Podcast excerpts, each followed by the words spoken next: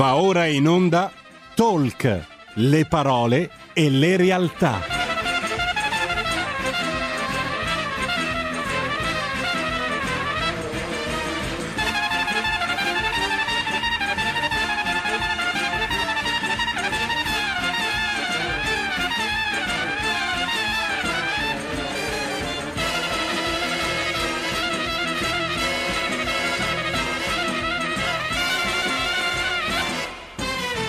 Moira Romano conduce live. Radio RPL, diamo subito la linea a Moira Romano.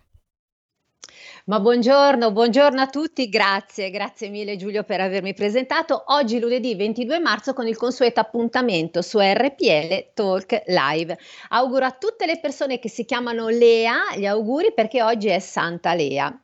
Allora, ricordo innanzitutto il numero di telefono della radio che è lo 026620 3529 vi ricordo che siamo presenti sull'applicazione di RPL iOS e Android su canale 740 digitale terrestre, YouTube e Facebook, quindi mi raccomando condividete la puntata perché quest'oggi nella prima mezz'ora avremo un artista veramente eccezionale degli anni Ottanta. Lui è Alberto Camerini. Pronto Alberto? Pronto, ciao, buongiorno a tutti. Ciao Alberto, grazie, grazie buongiorno, per aver grazie. accettato l'invito e per essere qua con me, sono molto contenta. Grazie. Niente. Allora contento. Alberto, senti, eh, ormai mh, mm, voglio dire, sei un cantante degli anni Ottanta, hai avuto un grandissimo successo, non so se hai sentito la sigla iniziale, abbiamo messo Serenella, non so se hai avuto il piacere di sentirla. Sì, sì. Esatto. Hai avuto, mh, tu hai avuto l'apice del successo nel 1981 con Raccheron Lobot. Esatto. E poi cos'è successo? Raccontaci un pochino la tua vita, cosa hai fatto. 40 anni, è Perché... successo di tutto. Dunque, eh. è successo di tutto. Intanto sto ancora facendo musica, vivendo di musica, eh, ho fatto passaggi televisivi con altri miei colleghi dello stesso periodo, della stessa genera- filiera della stessa annata, no? delle stesse mm-hmm. generazioni abbiamo avuto successo negli anni Ottanta e mm, c'è stato quel momento di, di, di grande esposizione pubblica e, e, poi è successo di tutto, insomma sono 40 anni, eh, ho fatto due figli, una, una, raga- una ragazza, eh, Valentina e Lorenzo nell'88. Um, poi... A proposito dei figli, scusa se ti interrompo, sì, io ricordo certo, molto bene le copertine sì. di ehm, le copertine di co- copertine pubblicitarie di TV su Rese Canzoni dove tu eri ah, vestito sì, di robot Arlecchino, con i tuoi figli, col tuo figlio. Eh no, era mia, la mia bambina, era Valentina, ah, ecco. che aveva un anno, era, esatto. urlava, si vedeva la faccia disperata che l'hanno vestita eh, sì, quelli di TV Sorrisi Canzoni, della CBS Dischi, mm, eh, avevano fatto questa pubblicità, promozione, insomma tutti ne parlavano, era stato, piaceva a tutti. Poi, boh, non lo so, forse si cap- avevo anche una bambina, per cui la cosa rendeva l'aspetto umano più emotivo. E, sì, eh, a proposito di discografia, no? Eh, sono passati 40 anni, no? E non esistono più i dischi, esistono i files che scarichi dal computer, giusto? Certo, sì. Ma pochissimi comprano i dischi ormai, perché tanto c'è tutto gratis in esatto, rete. tutto in streaming. E diceva grafia, discografia, cioè eh, non c'è neanche più la copertina, sono, cioè, la musica si è evoluta e, e, diventa, e rimane musica, si compone con degli strumenti straordinariamente evoluti mm, di registrazione della voce. Io adesso per esempio stavo certo. registrando una, stavo mixando una canzone che non ho mai editato, no? una canzone melodica che andrebbe bene uh-huh. per Morandi, Fausto Leali, perché a me piacciono anche queste cose molto melodiche, molto italiane, anche se sì. sono, sono diventato famoso con i robot, dance robot, la dance, i computer dance. E, e, il computer oggi sto vedendo la mia voce nel computer visualizzata, le onde sonore scalate di nota per nota, c'è delle possibilità degli echi che costano pochissimo scarica- pagandoli, scaricandoli da rete.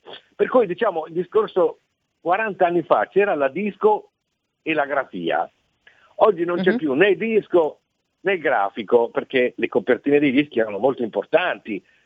Esatto. Eh, io ho avuto successo con una casa discografica all'inizio, la, prima di avere il grande successo, la Cramps Records, che aveva una veste grafica fortissima che identificava tutti gli artisti, anche i più diversi fra di loro come stile musicale, ma eravamo tutti con la stessa uniforme, con lo stesso berrettino, la stessa giacchetta, che era la grafica della Cramps, perché la Cramps aveva una grafica molto forte. E, e, la musica poi ognuno faceva quello che voleva, perché era un'etichetta certo. dell'ultrasinistra, c'era lotta continua, il, il, il, era una roba, però nel senso che ognuno faceva quello che voleva.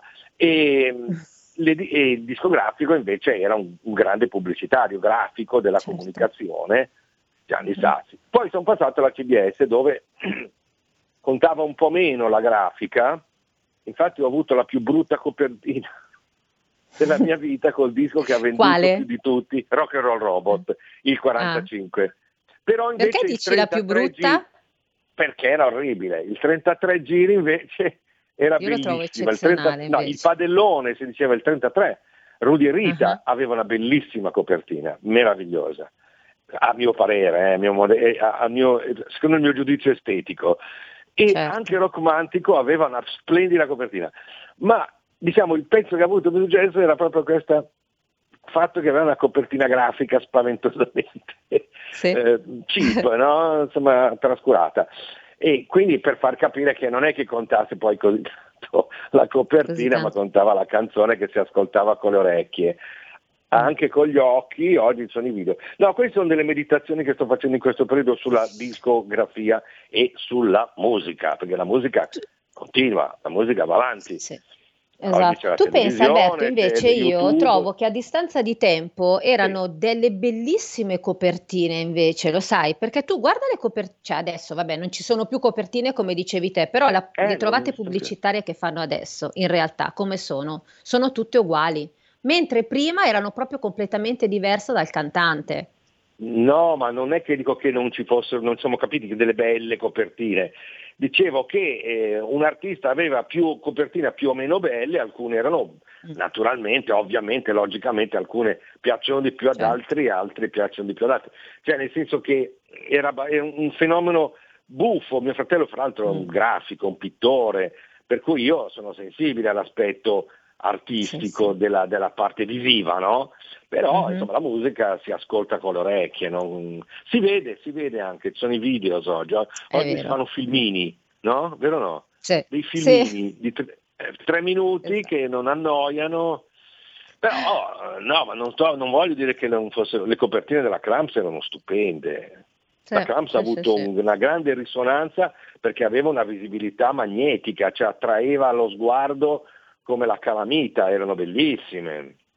Mm. Come una buona agenzia di pubblicità, mio padre lavorava in un'agenzia di pubblicità americana e anche la Cramps era un'agenzia di pubblicità e io sono sensibile a questo aspetto visivo. Per esempio le mhm. cose più brutte che esistono al mondo sono i manifesti elettorali dei partiti politici. Non c'è roba più brutta. Mentre le cose più belle, no, è una critica che faccio, le cose più belle invece sono la pubblicità della Audi, della Mercedes, mh, mm, la pubblicità, cioè gli spot pubblicitari sono mm-hmm. meravigliosi, bellissimi. Poi oggi i giornali non hanno neanche più pubblicità. Non so se lo sai, no? alcuni giornali sì, nessuno paga mm. l'inserzione e cominciano ad andare malissimo, ma perché investono tutti nella rete, in internet. È vero, no? ma tornando all'artista Alberto tornando, Camerini degli anni Ottanta, tu hai fatto delle eh, ospitate in tv che erano... Mi senti Dimmi, Alberto? Ti sento. Ok, stavo dicendo, tu negli anni Ottanta hai fatto tantissime ospitate TV. Che sì. ricordo hai di quegli anni? Meravigliose, è un ricordo molto bello, è una sensazione molto piacevole, quella di essere sul palcoscenico grande, applaudito, che, insomma di essere riuscito a coronare eh, il sogno di un successo. Poi non, è, è anche fatti, sì, poi ecco, un ricordo meraviglioso, forse addirittura disumano, divistico, sì. Divino, eh, forse un po' come gli uomini politici oggi che sono in televisione tutto il tempo, no? che diventano dei divi, cioè a un certo punto è molto importante come appaiono, quello che dicono, la parte superficiale e ci si sente veramente molto esaltati. E è come andare su una moto che corre molto forte, bisogna stare attenti a non schiantarsi. Io forse mi sono un po' schiantato perché mi sono gasato. Allora, Dimmi, ti sento. Pronto, dimmi. Ti sento un po' a, scatti, no? Sì. Mi è arrivato un messaggio da un'ascoltatrice, ti leggo esattamente quello che ha scritto. Bene, Ma una sì. zebra pua come la canticchiata Antonino non era stata riproposta da Ivan Cattaneo? Io avevo due LP di Camerini, lo seguivo eh. e non ricordo la sua versione della canzone citata. Lei è allora, Laura da Paderno. Ecco, Quindi... io no, no, eh, fa confusione. No, eh, la zebra pua la cantava Ivan Cattaneo. Sì. Io non ho mai cantato la zebra poa. Tu non l'hai riproposta? No, no, mia mamma si chiamava Mina, ma proprio per quello le canzoni di Mina non, non riuscivo okay. a mia Quindi mamma, Laura non era, non era, Alberto Camerini, ma l'ha cantata Ivan Cattaneo, infatti Cattaneo, ricordo molto amico, bene, sì. Un mio caro amico di Bergamo, di Lovere, simpaticissimo, ma la cantava lui, era un'altra cosa. Sì, l'ho intervistato l'anno scorso, nel periodo ah, proprio sì. clou del lockdown, infatti, uh, Cattaneo. Eh, un anno fa. Eh. Esatto, giusto un anno fa. Allora, eh. tu hai eh. fatto anche delle belle ospitate da Maurizio Seimandi. Sì, sì, era Super Classifica Show di TV Sorrisi e Canzoni. Show. Esatto, anche lì cosa, cosa, racconti di quei periodi, Super Classifica Show, insomma tutti questi bellissimi eh, spettacoli che purtroppo ora non li fanno più, erano veramente bellissimi.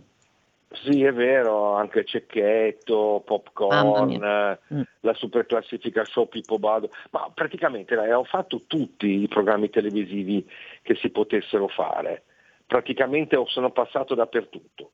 E essendo in classifica di Sorrisi e Canzoni perché eh, la, l'album è arrivato nei primi tre posti della classifica, nell'82 poi con Tanz Bambolina, Tanz Bambolina, ehm, ricordo quell'anno perché eh, ero, c'era Baglioni che faceva Avrai, eh, Miguel Bosè, Bravi ragazzi, l'Italia che vinse il mondiale di calcio in Spagna, battendo la Germania, Tanz Bambolina 3 a 1 in finale. per cui eh quell'anno sì. me lo ricordo molto bene, io sono interista, ma eh, lo ricordo molto bene quell'anno. E così, insomma. Eh. Dei, dei, bei ricordi, dei bellissimi ricordi veramente. Beh, ovvio, Ma cosa ti ispiravi te quando, quando scrivevi queste canzoni? Ad esempio, Serenella. A cosa ti Ma sei ispirato? Era una domenica pomeriggio, stavo guardando la televisione in casa mia, nella mia casetta di via Muratori a Milano, eh, sì. prima, e a un certo punto Pippo Baudo c'era un personaggio chiamato Serenello e mi è piaciuto il nome e ho scritto la canzone Serenella. Eh, ti è venuta favola, proprio così spontanea. No, ma aspetta, mi piacevano le favole, aspetta, c'è questa cosa della fa- componente favolistica, perché avevo fatto del teatro mh, mm, mm. con le favole mh, mm, e, e, avevo fatto Cenerentola, il pane quotidiano, Cenerentola era una favola, avevo fatto mm-hmm. molte favole, eh, cambi- un po' come Gozzi, il, eh, mi, mi, ispirava molto, è un commediografo veneziano del Settecento, era il rivale di Goldoni. Goldoni sì. raccontava la vita vera, Gozzi raccontava le favole filosofiche e c'era Truffaldino, Smeraldina, l'Uccellin Belverde, la Turandot e mi piaceva molto la componente favolistica che è un archetipo di racconto di tutta la storia dell'umanità, cioè la Bibbia è, sono, è, è, parla di favole, di miti, non proprio favole non esistenti, ma usa il mhm. racconto di tanti fatti, adesso non vorrei sembrare l'Odissea, sono tante, l'uso del, del racconto, no? del, del, del, mito, dell'archetipo. E la favola mi piaceva molto, allora era il periodo in cui ero giovane, tendevo a dissacrare tutto e, e riprendevo le favole e le rivisitavo con una morale diversa, più moderna. perché le favole molto spesso sono di una crudeltà medievale spaventosa. Vero. Mm. Cappuccetto rosso, la bella addormentata, ehm, sì, sì. Turandot stessa che deve tagliare la testa eh, al principe che non riesce a risolvere l'indovinello. Ecco, allora io le, mi piacevano le favole ma cambiavo il, la morale. Sì. E quindi Serenella è stata scritta eh, una domenica pomeriggio guardando la tv, c'era Pippo Baudo, Serenella, e perché è la storia di una strega, che di un ragazzo mm. trasformato in un arlecchino per virtù dell'incantesimo di una strega e via, ma tutto. non entriamo nel fenomeno della stregoneria. Perché... E poi hai voglia di canticchiare qualcosina? Te la senti? Adesso il telefono? Eh certo. No, dai, no. Non hai voglia? Va bene, va bene, va no, bene, niente allora. non è professionale. Va bene, va bene. Allora manteniamo la professionalità e andiamo avanti Ma con le sì. domande. Ascolta, pensa che tu, tu lo sapevi che ehm, Poi, aspetta, hanno... Aspetta, ho, ho, ho, aspetta un attimo, eh, non devi dire canticchiare, perché io sono un professionista, cioè io canto, non canticchio. Ah. No, no, no, perdonami, eh, no, no, no non volevo dire, no, no, no, so. assolutamente. Noi abbiamo un pubblico molto spesso anche ingenuo, anche infantile, però insomma... Cioè, no, eh... no, no, no, no, scusami, ho sbagliato. Senti no, Alberto, beh, tu pensa perdono. che in Italia eri famoso come David Bowie del Rolling Stone, lo sapevi? Come sì, Bowie dei Rolling Stone, lo sapevi? No, beh, no, no, non è proprio così. David Bowie è un cantante che mi piace molto e che usava molto la teatralità, aveva studiato con un mimo a Londra, Lindsay Camp, che, e quindi usava molto i costumi, le, i capelli, la pettinatura, il trucco. I Rolling Stones era, era un'altra cosa, era una band di efebi inglesi, eh, di, di bamb- ragazzi insomma, quasi bisessuali, Mick Jagger, eccetera, che suonavano musica proletaria negra. Blues. Eh, ma ti hanno proprio paragonato a loro, eh, te lo dico, non, no, sono, non, non lo dico io. C'è proprio Bowie. un articolo dove c'è scritto sì, questo. Sul quindi... giornale Rolling Stones, no, no, no, era David Bowie. I Rolling Stones eh, è vero, ma no, no, ero più paragonato a David Bowie. Che a... I Rolling Stones sono un gruppo, io ero un singolo. Certo. io ero solo ero artista solo, per cui Bowie è solo. I Rolling Stones sono ancora la più grande band di rock and roll del mondo.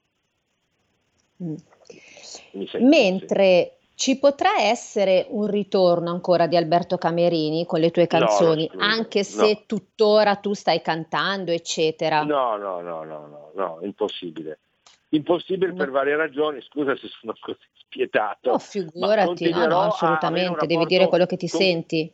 Sì, esatto, con chi ama, chi mi, chi, mi, chi mi ama mi segua, insomma, chi è interessato alla mia tematica, magari anche al, al, al mio museo, no? Alberto Camerini Museo, cioè i miei reperti storici dell'Ottocento, no dell'Ottocento, degli anni Ottanta, oh, eccetera, e chi mi segue in internet anche con altre cose moderne che sto facendo, però che hanno una visibilità molto, molto più ridotta cioè non arrivo ad avere quel pubblico enorme che avevo negli anni Ottanta e che continuo ad amare e a coltivare, cioè continuo a, a riordinare i miei ricordi, eccetera, no? Ma, e continuo a fare i concerti portando ancora in giro, ehm, non so, le canzoni dance robot, perché adesso lavoro con dei DJ, il DJ arriva, si fa la festa, canto i pezzi più famosi eh, con le mhm. basi, cioè col disco, in modo che il sound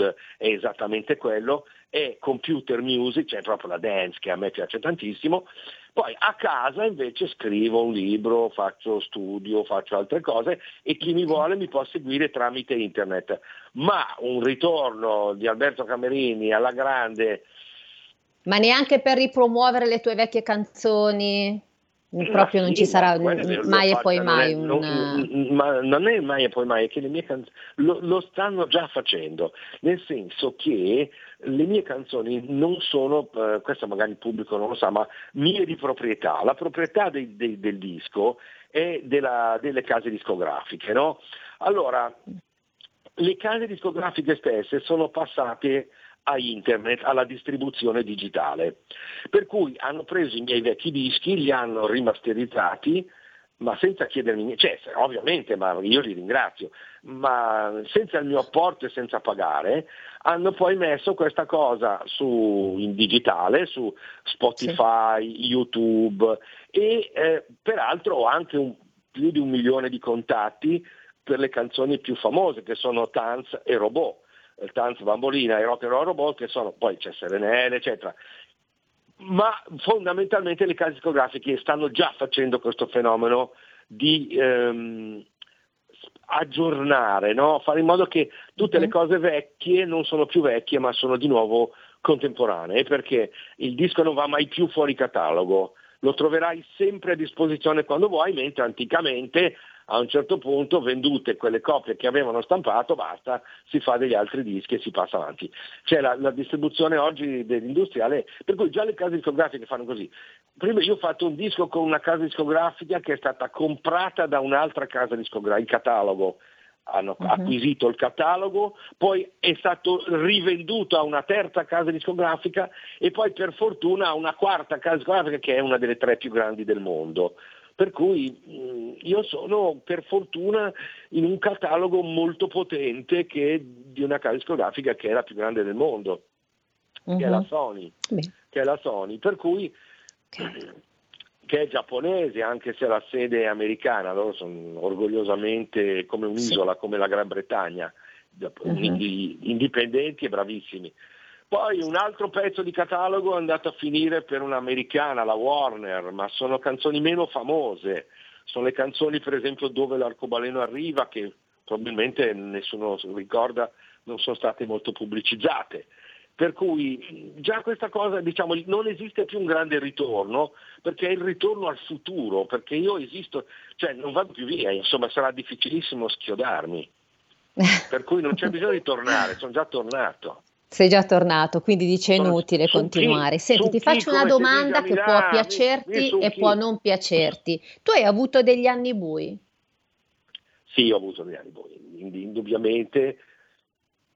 Quando mh, era finito il periodo del successo, ho divorziato, mia moglie mh, non voleva inseguire il successo senza mai raggiungerlo per tutta la vita, aveva degli altri, ero un uomo con un carattere piuttosto infantile, un artista mm. e varie disgrazie nella vita hanno portato che divorziato, poi mh, mm, ho ricominciato tutto da capo. Eh, Cosa vuol dire ricominciato tutto da capo? Eh, nel senso che anziché cambiare mestiere, quando ho divorziato e, e ho rifiutato il contratto con la Polygram, che era una grande casa discografica, invece Alberto Fortis ha accettato di passare a una grande casa discografica, ha finito insomma io avrei dovuto andare alla Polygram al posto di Roberto Fortis e lui è, è di fatto andato in CBS al posto mio, io invece ho rifiutato, non è successo niente di speciale perché era finito il periodo di, d'oro, il periodo delle, anche del, di Alberto Fortis che è un mio amico che anche lui faceva 6.000 persone al Palalido ogni concerto. Quando è finito quel periodo lì, che era un po' triste, Uh-huh. Io anziché cambiare mestiere fare l'architetto, andare avanti a fare professore di storia della musica, sono fra l'altro iscritto all'università, ma ero forse già troppo anziano per poter insegnare.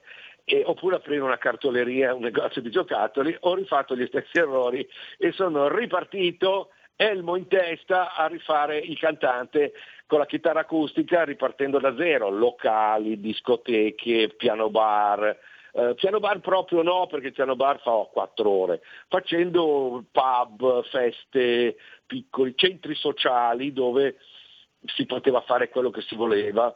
Eh, praticamente tutto il circuito underground ho fatto sì, ecco sì, in effetti sì. Poi no, è stato un mm-hmm. periodo di transizione in cui ho fatto molte feste di piazza nel sud Italia, che è stato un periodo molto bello. Ma oh. sono ricominci- ho ricominciato da capo, anziché cambiare mestiere, sono, ho fatto gli stessi errori e ho ricontinuato a fare il cantante disperatamente. E anche oggi, adesso, prima che tu mi stessi telefonando, stavo mixando al computer una canzone nuova d'amore mm-hmm. lentissima, quella che ti dicevo che volevo proporre sì. a Morandi o a Fausto Leali, sì. perché è molto, un po' la Puno, molto melodica. Mm-hmm. Poi invece la settimana scorsa ho fatto un pezzo dance bellissimo, da ballare, uh-huh. tipo quelli M2O, a me piace molto le radio che fanno wow. tras- trasmissione radio dance, la musica elettronica. poi faccio delle canzoni in brasiliano, in portoghese, perché sono nato in Brasile. Ah, allora ho fatto ah, delle ah, canzoni ah. Ma tu adesso Agoldi. vivi qua in Italia? Sì, sì, sì, vivo a Milano, a Ok. Milano con la Ok. mia nuova, insomma, con mia moglie, siamo 30 anni che siamo sposati, è una tecnica di computer, bravissima col computer, eh, una- quasi una, non dico un lavoro al Politecnico, formidabile, mio figlio verrà a pranzo fra poco a Milano. anche lui. Alberto, ti interrompo un attimo perché abbiamo pausa Vai. pubblicitaria. Ritorniamo tra 60 Vai. secondi, eh? Va bene? Va bene. Rimani in linea, ok. rimani in linea. Dal 1849 Brescia è la leonessa d'Italia perché Brescia, i bresciani e le aziende bresciane non mollano mai. La Sargom di Rodengo Saiano Brescianissima è sempre più forte per vendere, lavorare e trasformare articoli gomma plastica tecnico-industriali. Alla Sargom, via Gaetano Bertoli 15 Rodengo Saiano, Brescia, troverete nylon, berlin, PVC, silicone, Vulcolan, plexiglass, policarbonato sia in semi lavorati che in prodotti finiti a disegno cliente. Grazie Brescia. Da Sargom, Rodengo Saiano, Brescia. Stai ascoltando RPL. la tua voce libera, senza filtri né censura. La tua radio. E ridiamo subito la linea a Moira. Bene, ben ritrovati Ciao. su RPL. Allora, Alberto Camerini con noi. Ehm, Alberto Sì. Camerini, purtroppo il tempo a disposizione è quasi terminato. Vuoi dire le- l'ultima cosa agli ascoltatori che in questo momento ti stanno ascoltando? Eh, mi, mi ascoltate? Certo, sì, sì, cosa Allora, vuoi dire? No, perché ho sentito un bip. Allora, quello che vorrei dire agli ascoltatori è eh, se usate la rete, internet, se volete seguirmi, è, è eh, troverete tutto in internet, informatevi perché, come cerco anch'io di, di fare, perché il- siamo nel 2021 e dobbiamo restare al passo con i tempi, con la tecnologia e l'informatica e la biomedicina, la robotizzazione, di non mollare mai, insomma, che noi dobbiamo sempre guardare avanti e rinnovarci tutto il tempo, non essere... ehm, ecco sì, adesso non- volevo dire non essere dei reazionari nostalgici, no, ma volevo dire dobbiamo guardare avanti, essere, è un po', era un po' pesante come formula, dobbiamo essere sempre a rinnovarci e, e avere il coraggio di cogliere le cose belle che il futuro ci propone. Tutto qua. Giustissimo, giustissimo. Alberto, io ti ringrazio molto per essere stato qua con noi. Ti Grazie saluto. per avermi ospitato. Ci risentiamo, ci risentiamo bene, presto. Grazie, buon ascolto a tutti di Ciao. RPL. Sì, Ciao. Ciao, Ciao, ciao, ciao. Io ridò il numero di telefono della radio se volete intervenire perché adesso si cambia completamente argomento che è lo 026620 3529. E adesso parleremo di un argomento che mh, purtroppo eh, sono affette tantissime donne. È una malattia invalidante, si chiama endometriosi. Non per niente con noi abbiamo Sonia Manente e la sua associazione. Pronto, Sonia? Sonia non c'è. Eh, Sonia sta, sta- sta rispondendo, un minuto ci sarà. Assolutamente sì. Nel frattempo io vi ricordo che siamo presenti sulla pagina Facebook, YouTube Digitale Terrestre 740. Quindi eh, l'endometriosi, come tutti del resto potete sapere e sapete, è una malattia femminile determinata appunto da un accumulo anomalo di cellule all'infuori dell'utero. Praticamente è una malattia che hanno mh, le donne che vanno dai 25 ai 35 anni ed è una malattia, come dicevo, invalidante per quale motivo? Perché se una donna vuole avere figli purtroppo non ce la fa. Nel frattempo abbiamo collegata Sonia Manente. Ciao Sonia. Ciao, beni- Ciao, ciao, bellissima ciao. Moira, grazie. Ciao. Ciao, ciao, ciao. Ma guarda Sonia, grazie per essere qua con me e con noi, gli- tutti i radioascoltatori di RPL, perché appunto adesso mh, tocchiamo un argomento molto delicato, un argomento che ehm, non, è, non è facile parlarne di questo argomento. Non per niente marzo è il mese appunto della consapevolezza, giusto Sonia? Sì, esa- esattamente. Allora, stavo Ormai- appunto, perdonami se ti interrompo, stavo Sì. appu- appunto eh, dicendo che cos'è l'endometriosi. Dillo tu, che fai parte di Allora, questa associazione. Noi, beh, noi siamo sul territorio regionale nazionale da ormai vent'anni e eh, sono una affetta da endometriosi, eh, siamo una su dieci è una, una, statistica molto alta. L'endometriosi cos'è? Un tessuto eh, a livello cellulare che esce dal proprio sito, che è l'utero, ed esce e va, diciamo, e si appoggia su altri organi. Però cercando oh, lo stesso modalità, diciamo, di tessuto e quindi metabolismo cellulare e quant'altro, però trova altri tessuti e quindi si ritrova a far sì creare un'evoluzione, la mesturazione e tutto ciò creando dei danni però su quegli organi, su quei tessuti e quindi ecco qua che arriva l'endometriosi fuori dal proprio sito, proprio dall'utero e quindi che va a creare tutte queste problematiche di dolore, di infiammazione, perché in effetti l'endometriosi è una malattia infiammatoria uh-huh. e crea dei danni appunto eh, in altri siti e eh, creando questi danni è chiaro che la donna ha più dolore. Diciamo che l'80% sono persone che soffrono di dolore, quindi un dolore cronico e mentre gli altri circa 15-20% sono asintomatiche, che quindi si accorgono di avere l'endometriosi nel momento in cui finiscono in sala operatoria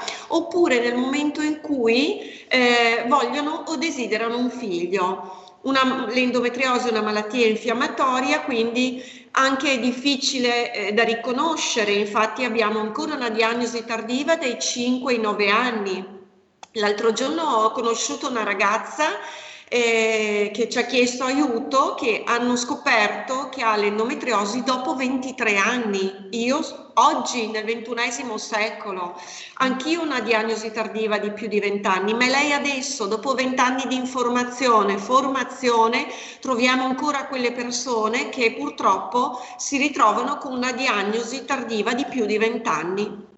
Sonia, prima dicevi, ehm, eh, allora prima hai detto una frase, eh, si rendono conto di avere l'endometriosi quando cercano un figlio. Per quale motivo? Spiegalo bene te. Allora, eh, perché non sanno di avere l'endometriosi, sanno che non possono eh, procreare, quindi non rimangono incinta, oppure le persone, eh, come dire, ehm, non attecchisce eh, giusto certo. alla placenta o comunque all'interno, diciamo, del nostro utero eh, questo, questo fagottino e quindi si ritrovano con una serie di purtroppo aborti eh, che, e, e, non sanno, e, non sanno, il perché, si sentano inadeguate, si sentano, eh, come dire, messe da parte perché poi, come dire, c'è un'autostima che viene, come dire, oltre al danno anche la beffa, Moira, che, eh, che qui effettivamente subentra poi questo meccanismo, il rapporto con il partner poi che non è più quello di prima perché si sentono inadeguate. E quindi questo succede con una malattia infiammatoria come l'endometriosi. Esatto, quindi tu fai parte di questa associazione che aiuta la donna affetta appunto di endometriosi anche perché è una questione psicologica, è quello che stavamo parlando adesso sì. in questo momento. La tua associazione come si chiama? La nostra associazione si chiama Associazione Endometriosi FVG, ODV, diciamo che la nuova denominazione eh, per normativa di legge nazionale al posto dell'ONLUS per capirsi, perché tutti conoscono ONLUS. ODV sì. significa sostituito l'ONLUS e diventa organizzazione di volontariato. Quindi è un supporto che voi date alle donne sì, vi, sì. Eh, esatto. Stavo dicendo prima, appunto, sono eh, malattie che difficilmente le donne riescono a parlarne perché si sentono un pochino in colpa. Per quale motivo? Eh, come ti dicevo prima, perché purtroppo va a toccare una sfera eh, che è davvero delicata, perché è più facile che anche una ragazzina si mostri, che ne so, la telecamera, noi vediamo tutti questi TikTok, tutte queste, queste ragazze che hanno tutti questi like, però se tu vai a, a, in profondità e chiedi che cos'è un ciclo mestruale o parla del tuo ciclo mestruale, partiamo da lì, Moira, no, certo. no, no, non c'è questa eh, limpidezza, questa trasparenza, non limpidezza per carità carità.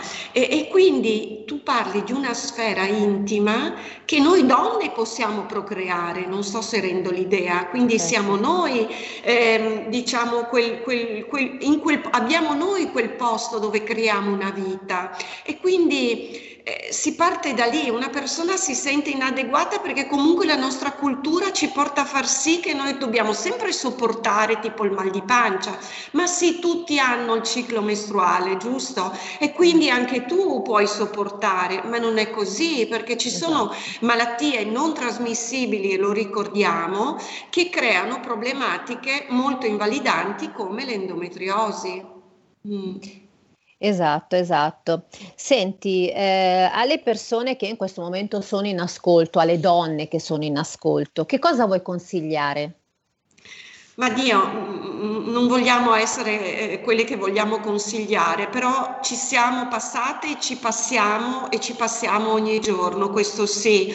Quindi da donna a donna, eh, da ragazza a ragazza, eh, diciamo pure che eh, non si fermino al dolore mestruale, se vogliono ci possono contattare, eh, il nostro sito ha tutte le indicazioni possibili che è il www.endometriosifvg.it, noi siamo eh, disponibili attraverso appunto i vari social, attraverso un Whatsapp a disposizione, verso le mail, eh, che anche se hanno una minima idea che possa essere un problema, che ci chiamino, che possiamo indicare la strada. Noi la possiamo indicare, poi sono loro che la devono intraprendere.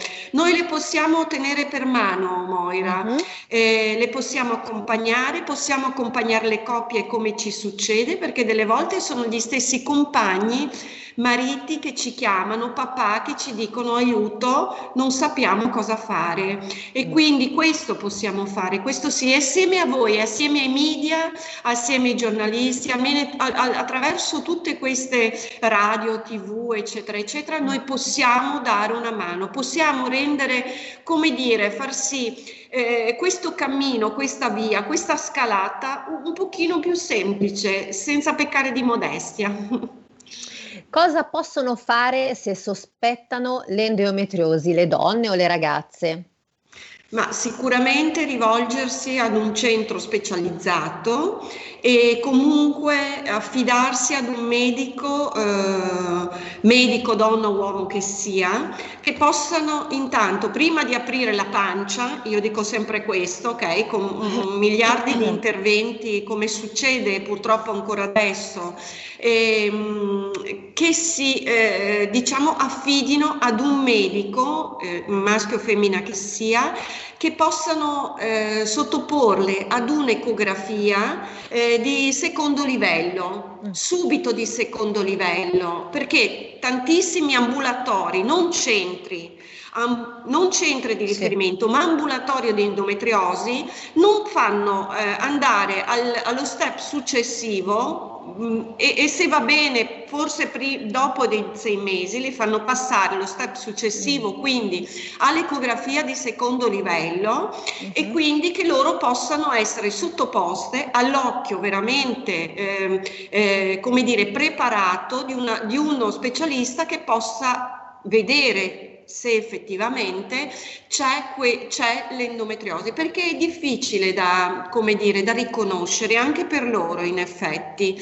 Poi c'è la risonanza magnetica, anche quella, addome completo, noi diciamo sempre, non solo la pelvi, perché allora sì, eh, eh, rimaniamo solo in un pezzettino eh, che andranno a verificare se c'è endometriosi o meno. Eh, dipende poi dal medico che si facciano consigliare anche con il mezzo di contrasto e che possano comunque sottoporsi non a qualsiasi ospedale, ma che cerchino l'ospedale che è più formato in, questo, in questa malattia effettivamente. Purtroppo i tempi sono lunghi per le risonanze perché comunque è un costo. È chiaro che se andiamo privatamente ci abbiamo subito dopodomani tutte le cose, giusto? Purtroppo, eh, anche purtroppo. se paghiamo le tasse È questo che dobbiamo anche... Questa è una brutta e dura realtà. Eh? Sì, ma non solo per l'endometriosi, no, anche per... per tutte le malattie purtroppo, perché noi anche per un intervento eh, ci dicono sì, beh, eh, sa se lo vuole in altra maniera, ok, privatamente, più coccolata, più che ne so, eh, c'è la via più veloce, è quella privata, no? Quella privata. Anche è quella domani, quella ce l'abbiamo sempre in tutto, ma noi siccome che paghiamo paghiamo le tasse, è giusto che siamo seguiti da persone e, for- e devono essere formati i- gli specialisti proprio in questo senso. Mm. Ma voi andate anche nelle scuole, perché mh, mm, prima dicevi che bisogna parlare del ciclo mestruale, purtroppo nessuno lo fa, non c'è, una, non c'è una scuola che parla di queste cose, no? Magari una volta c'era c'erano appunto questi filmini un po' che ti spiegavano, ma adesso neanche quello c'è. E di conseguenza voi come associazione riuscite ad andare nelle scuole per allora, prima della pandemia sì, ci siamo fermati febbraio 2020. Ah, okay. Però l'avete sempre fatto, questa è una sì, cosa fantastica. Sì, sì, sì, guarda, noi abbiamo, siamo riusciti anche ehm, a sottoporre i ragazzi più volte delle ricerche conoscitive per sapere qual è la mappatura, per fare una mappatura eh, dei ragazzi, ma proprio l'abbiamo fatto in diverse regioni d'Italia. Cosa emerge? Che effettivamente parlare di ciclo mestruale non è poi così facile perché è una cosa da donne e eh, diciamo come dire e abbiamo chiesto ai ragazzi ragazzi femmine e maschi eh? ragazzi sì. e ragazze noi sottopo- abbiamo sottoposto questa, eh, eh, questa ricerca conoscitiva ai maschi e femmine e loro ci dicono che effettivamente che la percentuale più grossa è perché non se ne parla per una questione di educazione familiare e di cultura. Educazione familiare. Sì, pensa.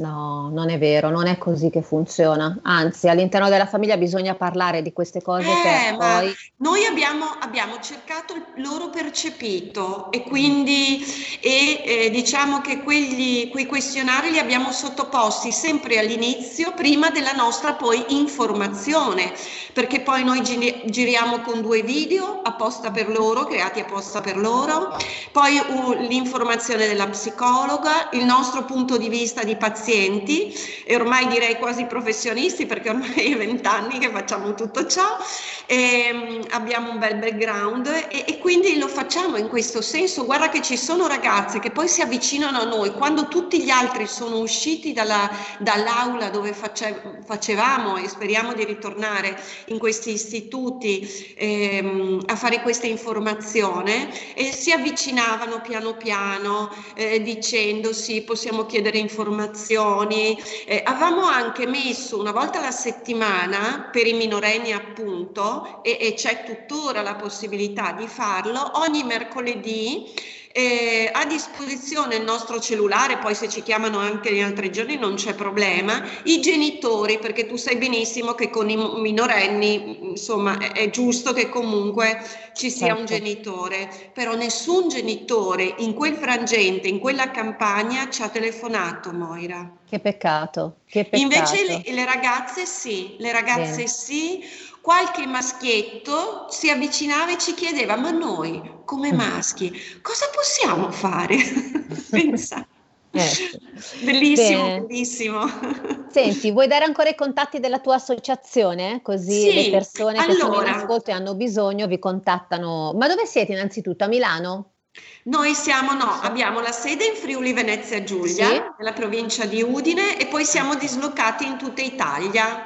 Okay. Comunque diamo il contatto generale dove lì si può trovare tutto. Sì. E, ehm, allora, il sito, ribadisco, è www.endometriosifvg.it. Sì. E poi invece il cellulare 330 204 653. Sì. Faccio un appello anche a chi può donare il 5 per 1000. Sì che il nostro codice fiscale è 900 155 70 303 perché noi abbiamo bisogno di essere sostenute certo. per, fare, per, fare, tutto ciò e chiediamo questo insomma. Chi, chi vuole lo farà insomma.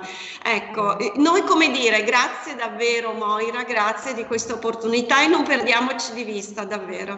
Esatto. Invece Sonia io ti saluto e ringrazio te per aver partecipato perché sono cose molto importanti sicuramente ci risentiremo perché tra qualche mese rifaremo un'altra bella puntata, magari dedichiamo un po' più di tempo così riusciamo proprio a, a far intervenire anche i telescoltatori al telefono perché probabilmente hanno poi voglia di farti delle domande. Buon certo. lavoro intanto Sonia, grazie. grazie. Un abbraccio forte. Ciao. Ciao, grazie. Ciao, ciao. Invece radioascoltatori di RPL, io vi saluto e vi riaspetto settimana prossima sempre qua sulle note di RPL con un'altra intervista molto interessante e quello che vi voglio dire è non trascurate il vostro corpo perché è importante. Mi raccomando, se avete bisogno di aiuto, chiedete aiuto e ci sono queste associazioni che vi possono aiutare. Un abbraccio forte, a settimana prossima.